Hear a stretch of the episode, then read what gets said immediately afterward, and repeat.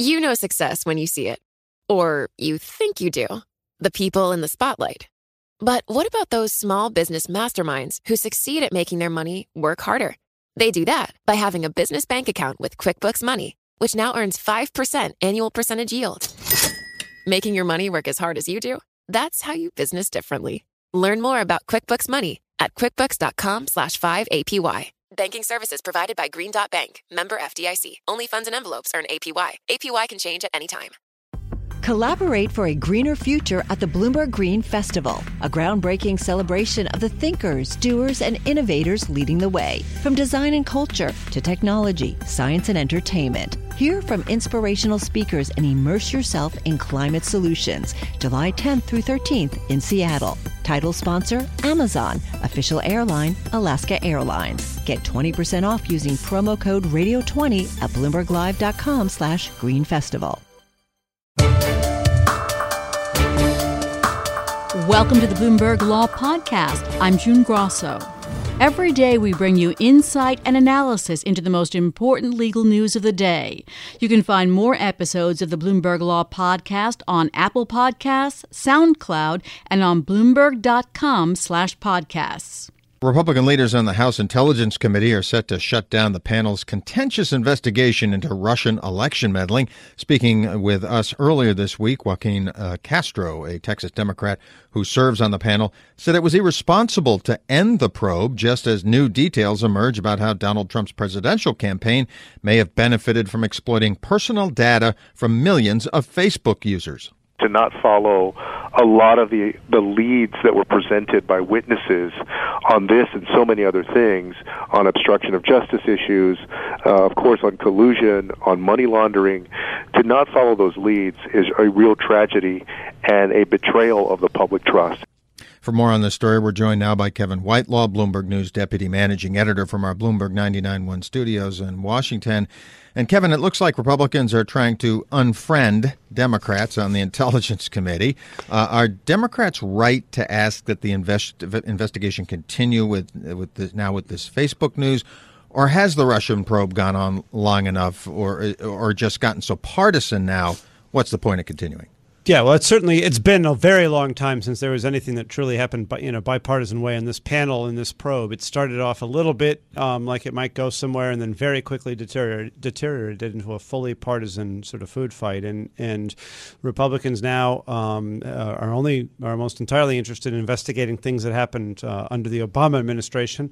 Uh, bias they allege uh, was involved with the start of this uh, of of the of the Russia probe, whereas Democrats have a very very long list of witnesses. They say they never got to call or uh, uh, they have more questions for, or who refuse to answer all of their questions, not to mention a bunch of topics that, that weren't explored, either with uh, sort of document uh, discovery or obviously this most recent uh, incident with Cambridge Analytica and Facebook, which has been breaking even as they're shutting to, you know, voting to shut down the probe. So a lot of unanswered questions. The Senate intelligence probe, which has been actually a bipartisan effort, continues and is expected to continue for, uh, for months at least. Obviously, Mueller's probe is continuing Uh, but it uh, this the the main value uh, remaining of this House probe, I think, is the fact that they actually did interview seventy some witnesses. They have a lot of transcripts, and I think the next real fight is going to be over whether uh, any of those transcripts ever get released to the public.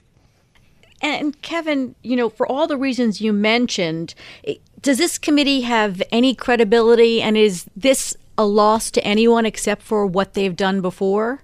I mean, at this point, no. The panel doesn't have much credibility. Another side, they're going to, you know, they're releasing dueling, uh, con, you know, reports. One finds, oh, gee, nothing to see here. Time to move on. The other says, there's a ton that could be here, and we need to do more. Right. So you're not going to be able to reconcile those two reports in any meaningful way. Uh, so, uh, as I say, I think the, the transcripts that, that are out there, if they ever get released, could be of value because those at least are primary documents that could help people understand a little bit and make up their own mind about some of the uh, some of the things they're hearing. Um, on the Senate side, there is still a possibility that that could wrap up in a more bipartisan way. The Senate intelligence probe.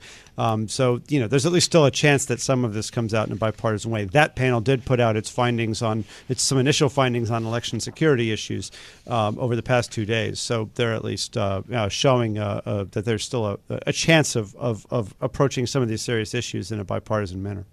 Kevin, while we've been covering all this news on the budget and uh, on tariffs on China, there have actually been some other developments uh, on the Russia probe outside of the House Intelligence Committee, and that is uh, some musical chairs in the president's legal team uh, in the Russia probe. Uh, what's happening, and why is it is it significant? Yeah, well, we did uh, we did learn within the last um, sort of hour hour and a half that the president's uh, sort of lead lawyer for the Mueller probe, John Dowd, has resigned. Um, and uh, this uh, Dowd has, had been there from the beginning, uh, and uh, this appears to be at least in part a reaction to Trump's decision to add another lawyer, Joseph diGenova, to his team.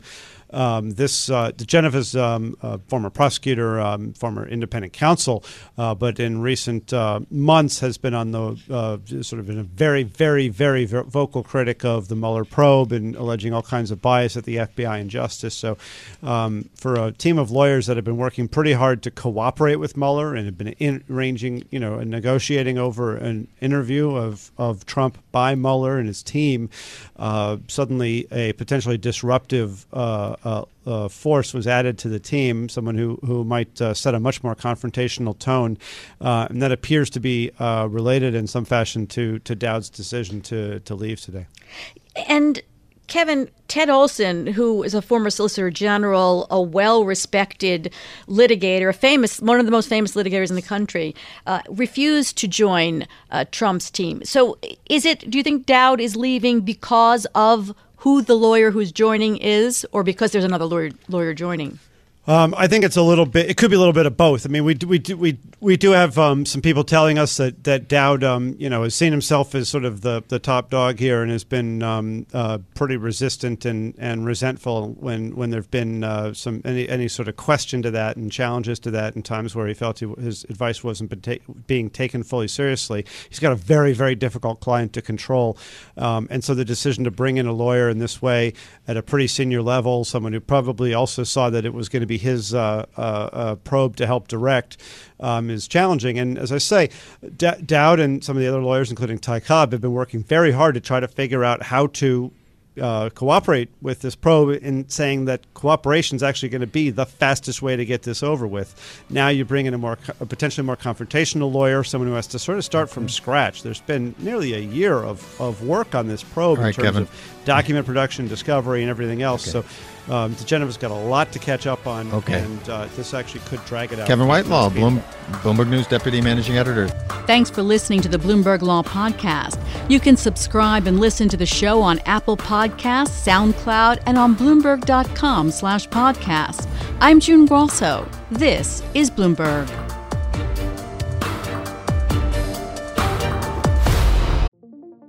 What could you do if your data was working for you and not against you? With Bloomberg delivering enterprise data directly to your systems, you get easy access to the details you want, optimized for higher level analysis, and financial data experts committed to helping you maximize your every move. Our data is made for more, so you can show the world what you're made of. Visit Bloomberg.com slash enterprise data to learn more.